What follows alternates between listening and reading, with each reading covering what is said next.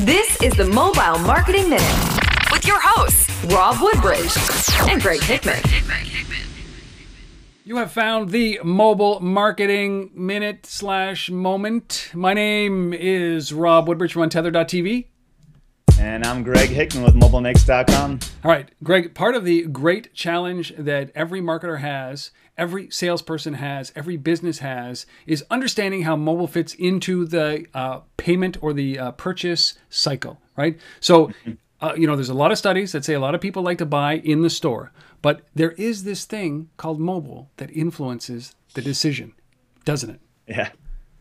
Yeah. And I think, you know, between multi channel and multi device, um, I think you know people and businesses, brands, all that need to look at mobile as just a piece of this this funnel, right? Um, the shopper funnel, the you know the shopper journey, and because I, I feel like a lot of people are like, oh, like you know, people aren't buying on mobile yet. It's like, well, do they necessarily have to? You know, like like if if they can be taken one step further to making the transaction, isn't that really all you could be asking for? I mean, you know, or all you should be asking for, you know, getting them one step further. So I think, you know, the the people that think like mobile is going to be like, ah, like the stake in the ground, it's over, like that's all we need, you know, it is is not the right way to be approaching it. And it's, you know, trying to see how can I use mobile, whether it's an app or SMS or an email or, or the website to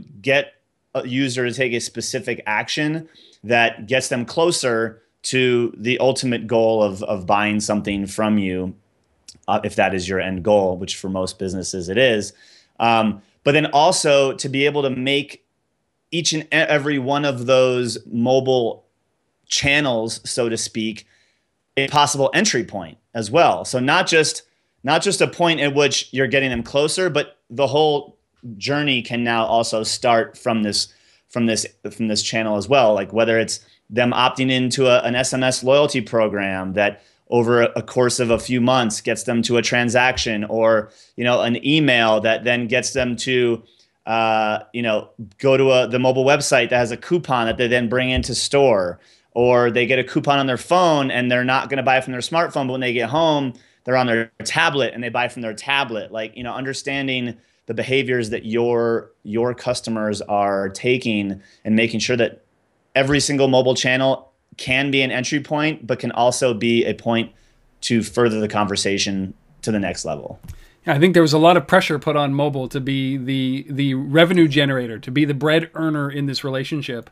But you're right. so right. I, I mean, I, I don't like bringing Gary Vaynerchuk up here very very much, but but but he, he, talks about this is like you're not trying to close on the first date, right? You're not like a 19 year old in a bar trying to close on the first date. So uh, you know, uh, this is the exact same thing. Is that you have to understand that people are going to come into mobile and out of mobile at different points in time, and and your goal with mobile is to bring them closer to a transaction at any given point in time, wherever they come in or they go out. Uh, your mm-hmm. goal is to have a, a, great experience that brings them back into the store, onto the website, or continues the relationship. Yeah, exactly. All right, Greg. This has been another episode of the Mobile Marketing Minute slash Moment. Thanks, man. See you next time. Take it easy. Don't forget to come back next week for our next episode.